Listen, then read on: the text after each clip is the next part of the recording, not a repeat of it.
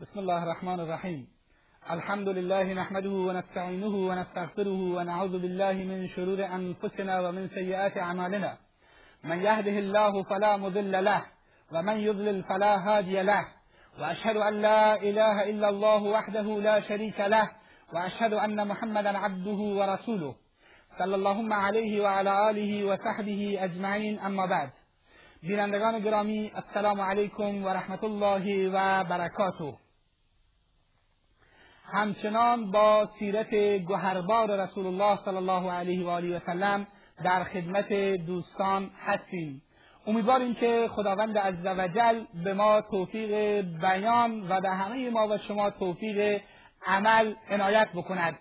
در جلسه گذشته ما صحبت کردیم که پیامبر اکرم صلی الله علیه و آله و سلم با نزول آیات اولیه سوره مدثر مأموریت یافت تا مردم را از عذاب الهی بترساند و اونها رو به سوی اسلام و به سوی دین فرا خواند و پیامبر اکرم صلی الله علیه و آله و سلم دعوت رو آغاز کرد و در اون اولین روزهای دعوت اسلامی همسرش خدیجه دختر خویلد رضی الله تعالی عنه علی ابن ابی طالب رضی الله تعالی عنه کودکی هشت یا ده ساله بودند و در خانه رسول خدا صلی الله علیه و سلم به سر میبردند و تحت سرپرستی ایشان بودند و همچنین زید ابن حارثه مولای رسول خدا صلی الله علیه و سلم که در خانه رسول خدا صلی الله علیه و سلم بودند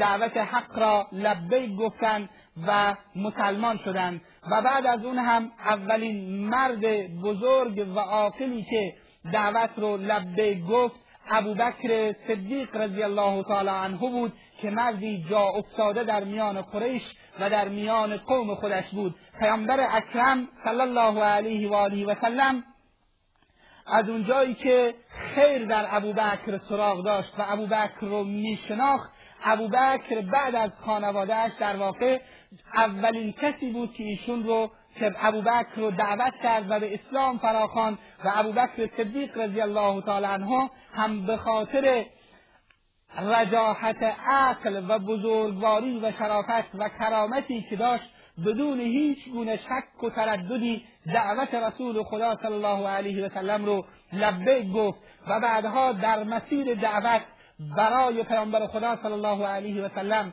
و اسلام و مسلمین مفید واقع گشت. این است که رسول خدا صلی الله علیه و آله و سلم فرمودند به هر کس که من اسلام رو عرضه کردم مقداری شک و تردد از خودش نشان داد. به جز ابوبکر صدیق رضی الله تعالی عنه که به محض اینکه اسلام را به ایشون عرضه نمودم بدون هیچ گونه شک و ترددی اسلام رو پذیرفت. ابوبکر پس اولین مرد بزرگ و اولین مرد در واقع مسنی بود که دعوت رسول اکرم صلی الله علیه و سلم رو لبیک گفت. ابوبکر ویژگی های خاصی در میان خودش داشت. شخصیتی برجسته در میان قومش بود. اولین اولین مسئله این است که ابوبکر در میان بنی که یکی از شاخه های قریش هستند و در میان قریش از محبوبیت بالایی برخوردار بود. شخصیتی جا افتاده بود فردی معمولی نبود. دومی که ابوبکر صدیق رضی الله تعالی عنه با توجه به علوم اون روز از علم نسب شناسی خوبی برخوردار بود. می‌دونیم که عربها یکی از مسائلی که عربها بهش بسیار اهمیت می‌دادند و در اون روز مطرح بود و هر کس دنبال این بود تا چیزی در این زمینه بداند علم نسب شناسی بود یا به عبارت دیگر شناخت نسب اقوام و ملت ها بود و ابوبکر صدیق رضی الله تعالی عنه در میان قومش نسب شناس بود. مردم برای اینکه نسب ها رو بشناسند مردم برای اینکه افراد رو بشناسند و بدونن چه کسی از چه قوم و قبیله است و از چه نسب و حسب و شرافتی برخوردار هست نزد ابوبکر صدیق رضی الله تعالی عنه رفت و آمد می‌کردند. بعد از اون ابوبکر صدیق رضی الله تعالی عنه تاجر بود در مکه. ما در گذشته گفتیم که بیشتر مردم مکه تاجر پیشه بودند. یکی از شغل ابوبکر صدیق رضی الله تعالی عنه هم تجارت بود و اینکه ابوبکر شخصی تاجر بود و از مکنت مالی مناسبی برخوردار بود این مسئله هم جایگاهش را در میان قریش تقویت می‌کرد. بعد از اینکه تاجر بود ابوبکر صدیق رضی الله تعالی عنه ویژگی دیگری که این شخصیت داشت که مسلمان شده بود این بود که ایشون از اخلاق خوب و والا و نرمی برخوردار بود. و ما اینو در تمام حیات ابوبکر صدیق رضی الله تعالی عنه کاملا مشاهده می‌کنیم. ببینید موقعیت های مختلف مختلفی داره. تاجر هست نسب شناس هست از اخلاق خوب و والایی برخوردار است و این مسئله باعث می شود که مردم بیشتر نزد ایشون رفت آمد بکنن و بیشتر با ایشون نشست و برخواست بکنن. پس به هر حال مجموعه این ویژگی هایی که ابوبکر صدیق رضی الله تعالی عنه ازش برخوردار بود باعث می‌شد که ابوبکر از جایگاه ویژه‌ای در میان قریش و مشرکین مکه برخوردار باشد. وقتی که دعوت رسول خدا صلی الله علیه و سلم رو لبیک گفت و ندای رسول خدا صلی الله علیه و سلم رو لبیک گفت از همون روزهای اول ابوبکر صدیق رضی الله تعالی عنه بیکار ننشست بلکه از این موقعیتی که خداوند عزوجل بهش به عنوان تاجر به عنوان نسبشناس به عنوان فردی که از اخلاق خوب و والایی برخوردار هست و به عنوان محبوبیتی که در میان مردم دارد از اون اولین لحظات حرکت کرد و از این موقعیتش و از این محبوبیتش برای نشر و گسترش دعوت اسلامی استفاده کرد. این هست که ابوبکر صدیق رضی الله تعالی عنه دعوت رو با شخصیت های مهمی و افراد مهمی در مکه که از دوستانش بودند و به نوعی باش رفت و آمد داشتن مطرح کرد و اینها توسط ابوبکر صدیق رضی الله تعالی عنه مسلمان شدند. به این معنی که ابوبکر صدیق آنها را خدمت رسول خدا صلی الله علیه و آله و سلم آورد و رسول خدا صلی الله علیه و سلم و اونها خدمت رسول خدا صلی الله علیه و سلم مسلمان شدند که از میان اونها عثمان ابن عفان رضی الله تعالی عنه رو خلیفه سوم رسول خدا و ذوالنورین اون کسی که رسول خدا صلی الله علیه و سلم دو تا دخترش را یکی بعد از دیگری به نکاحش در آورد می‌تونیم نام ببریم. این شخصیت توسط ابوبکر صدیق رضی الله تعالی عنه مسلمان شد. شخصیت دیگری که مسلمان شد در میان قریش عبدالرحمن ابن عوف رضی الله تعالی عنه بود. ایشون مردی سی ساله بود و در همین زمان با دعوت ابوبکر صدیق رضی الله تعالی عنه مسلمان شد که بعدها رسول خدا صلی الله علیه و سلم از ایشون به عنوان یکی از عشره مبشره ده نفری که به بهشت بشارت داده شدند یاد نمود. شخص دیگری که مسلمان شد سعد ابن عبی وقاص رضی الله تعالی عنه بود که مردی 27 ساله بود که به دعوت ابوبکر صدیق رضی الله تعالی عنه مسلمان شد و باز هم در آینده یکی از اشره مبشره و یکی از فاتحان اسلام گردید. زبیر ابن عوام رضی الله تعالی عنه که ایشون دوازده ساله بود به دعوت پیامبر به دعوت ابوبکر صدیق و طلحه ابن عبیدالله رضی الله تعالی عنهما که اینها بعدها جزو عشره مبشره شدند. یعنی جزو ده نفری که پیامبر اکرم صلی الله علیه و آله و سلم در دنیا اونها رو بشارت به بهش داد. این هست که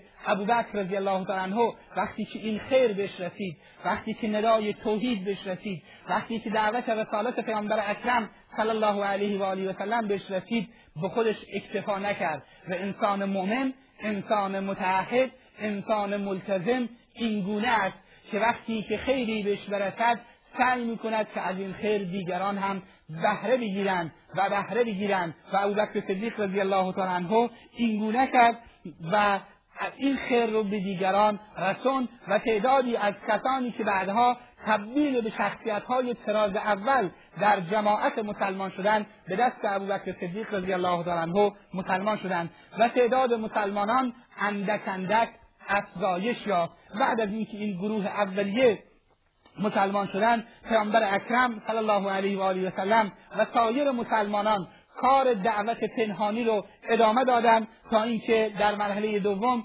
شخصیت مانند ابو عبیده ابن جراح رضی الله تعالی عنه ابو سلمه مخزومی ارقم ابن ابل ارقم که بعدا خانهش پایگاه دعوت اسلامی گردید عثمان ابن مزعون عبیده ابن حارث عایشه دختر ابوبکر اسما دختر ابوبکر و خباب ابن عرض مسلمان شدند این است که پیامبر اکرم صلی الله علیه و سلم وقتی که مأموریت دعوت را یافت دعوت را کم کم به مردم عرضه می‌کرد. مردم را یکی دو نفر به ملاقاتشون می‌رفت و اونجا اسلام رو به اونها عرضه می‌کرد و بسیاری از اونها اسلام رو میپذیرفتند و در کنارش سایر مسلمانان به ویژه ابوبکر صدیق رضی الله تعالی عنه هم در این کار شریک بود.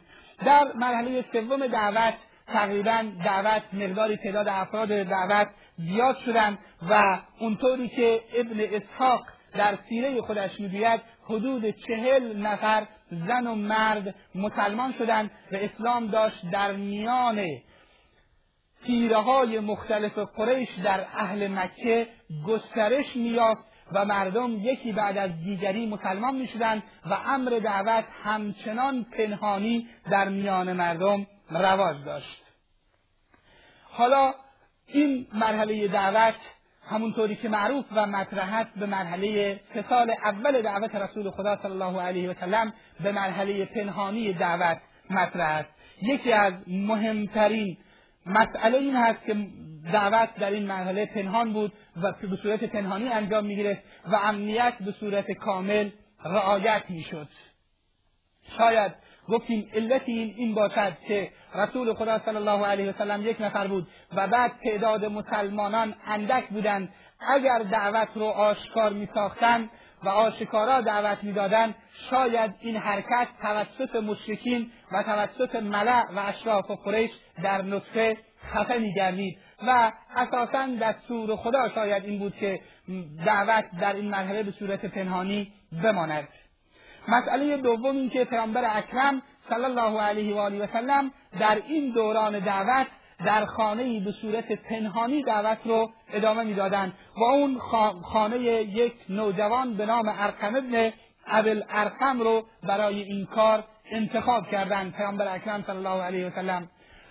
اولا می‌بینیم که پیامبر خدا صلی الله علیه و سلم در یکی از دعوت رو در خانه یکی از شخصیت های معروف و مشهور نبردند شاید به خاطر این باشد که قریش به ارقم که نوجوان بود شک نمی‌کردند. این است که ارقم رو خانه ارقم ابن عبد ارقم این اولین مدرسه اسلامی در خانه ارقم ابن عبد ارقم تشکیل گردید. آیات قرآن نازل می شدند و رسول خدا صلی الله علیه و سلم در خانه ارقم ابن عبد ارقم آیات قرآن رو بر صحابه و بر شاگردانش و بر کسانی که مسلمان شده بودند تلاوت مینمود و اونها رو هدایت می‌کرد و راهنمایی می‌کرد و تزکیهشون می‌کرد و آمادهشون می‌کرد برای اینکه مسئولیت دعوت رو در آینده بپذیرند و اولین مدرسه و بزرگترین مسئله دعوت در خانه ارقم ابن ارقم رضی الله تعالی عنه شکل گرفت و پیامبر اکرم صلی الله علیه و سلم مشغول تربیت شاگردان خودش در این مرحله سری و بنانی در این خانه بود. صحابه رسول خدا صلی الله علیه و سلم به ویژه اون کسانی که در این مرحله از دعوت مسلمان شده بودند اولین ویژگی ویژگی های زیادی داشتند خوبی های زیادی داشتند که شاید بسیاری از نسل های بعدی دعوت یا شاید کسانی که بعد از اون اومدن این ویژگی ها رو کمتر داشتن. اولین مسئله این بود که صحابه اجابت کامل از وحی داشتن. اینهایی که مسلمان شدن به خاطر مسلحتی به خاطر منفعتی و به خاطر اینکه به یک مسئله مادی برسن مسلمان نشده بودند. محمد صلی الله علیه وسلم یکه و تنها بود و دعوتش پنهانی بود. هیچ گونه انگیزه مادی نمی‌تونست داشته باشه. این است که اونها اجابت کامل وحی در خدمت وحی بودند. وقتی که وحی بر صحابه پیامبر اکرم صلی الله علیه و سلم نازل میگردید صحابه به طور کامل از وحی رو اجابت می‌کردند و از قرآن خدا و سنت و روش پیامبر اکرم صلی الله علیه و سلم اطاعت می‌کردند. این از قرآن کریم میفرماید و من خلقنا امت یهدون بالحق و به یعدلون. کسانی که ما آفریدیم امتی هستند که به حق اقتدا می‌کنند و به وسیله او عدالت می‌کنند. و این جمع صحابه بودند که ویژگی این دوره این بود که اینها اجابت کامل از وحی داشتند. پاکی دلها و دوری از هر گونه هوا و هوس و خواهشات نفسانی. اونهایی که دعوت و لبیک گفته بودند با قناعت فکری لبیک گفته بودند. گفتیم که انگیزه مادی هوا و هوس خواهشات نفسانی مسلحت و منفعتی در این کار وجود نداشت. به این خاطر دلهایشون صاف بود دلهایشون پاک بود. دعوت رو به خاطر حقانیتش پذیرفته بودند و به خاطر حقانیت دعوت ازش اتباع و پیروی می‌کردند به خاطر اینکه هیچ گونه مصلحت و منفعتی در کار نبود. مسئله دیگه و ویژگی دیگری که صحابه در این دوران داشتن معاصر بودن با تشریع و نزول وحی.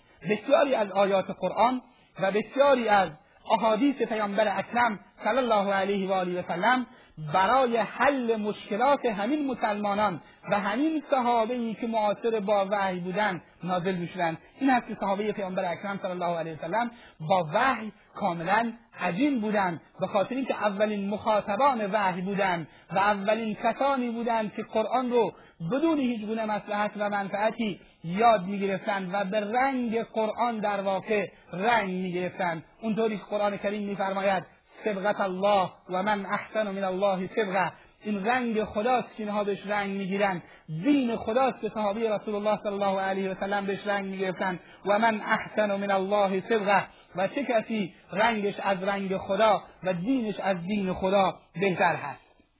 این است که قرآن صحابه رو به صورت فردی و به صورت اجتماعی مورد خطاب قرار می‌داد و تسکیهشون می‌کرد و اصلاحشون می‌کرد. و صحابه رضوان الله تعالی علیهم اجمعین هم در این دوران به صورت وجدانی و عمیق از ندای قرآن و از ندای رسول خدا صلی الله علیه و سلم متأثر بودند و ازش اطاعت می‌کردن از پیامبر اکرم صلی الله علیه و سلم. خود وجود شخصیت پیامبر اکرم صلی الله علیه و سلم در میان صحابه و تربیت کردن اونها در خانه ارقم ابن ابل ارقم این خودش درس بزرگی بود. تاثیر شخصیت پیامبر اکرم صلی الله علیه و آله و سلم بر یارانش تأثیری بسیار شگرف و بسیار بزرگ بود.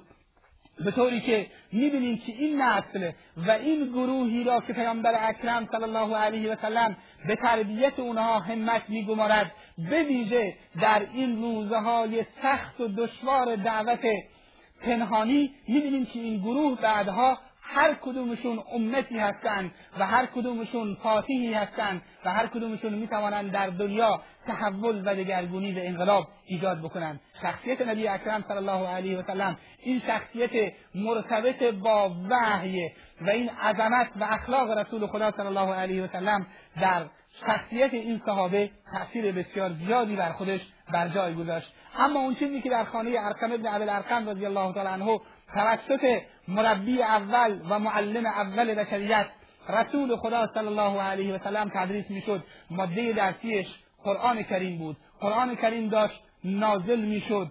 آیات بهشت و دوزخ نازل می‌شدند و پیامبر اکرم صلی الله علیه و آله و سلم آیات رو در مورد مسائل مختلف فکری و اعتقادی بر صحابه پیامبر بر صحابه و شاگردانش در خانه ارقم تلاوت می نمود و این گونه صحابه رو تربیت می کرد و پرورش می‌داد. ببینید تربیت این گروه از صحابه تربیت این نسل اول و این نسل تربیت یافته قرآن کریم در یک صبح و شام اونطوری که تصور می شود که بله تعدادی اومدن و مسلمان شدن و اون وقت هم فتح و پیروزی آوردن این گونه نبود. بلکه پیامبر اکرم صلی الله علیه و آله و سلم تلاش زیادی نمود تا این نسل رو تربیت بکند. خان از خانه ارقم مدرسه ساخت. آیات را بر اونها تلاوت می و مفاهیم را در ذهنهایشون می نمود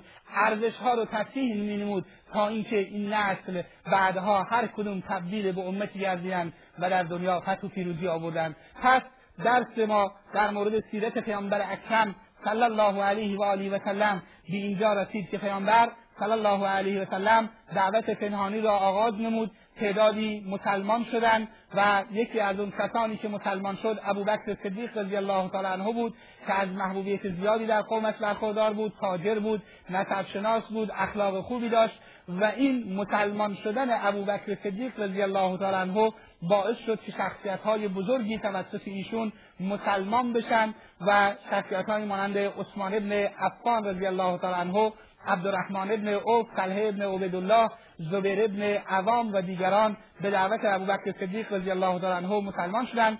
پیامبر اکرم صلی الله علیه و سلم کار تربیت و تزکیه صحابه و شاگردانش را در اولین مکتب قرآن کریم خانه ارقم ابن ابوالارقم رضی الله تعالی عنه ادامه داد و تعداد مسلمانان داشت. روز به روز زیاد می‌شد و گسترش پیدا می‌کرد به طوری که ابن اسحاق می‌گوید به حدود چهل نفر در این موقع رسیده بود تا فرصتی دیگر و بحثی دیگر که ادامه دعوت پیامبر اکرم صلی الله علیه و سلم رو در جامعه اون روز بررسی خواهیم کرد.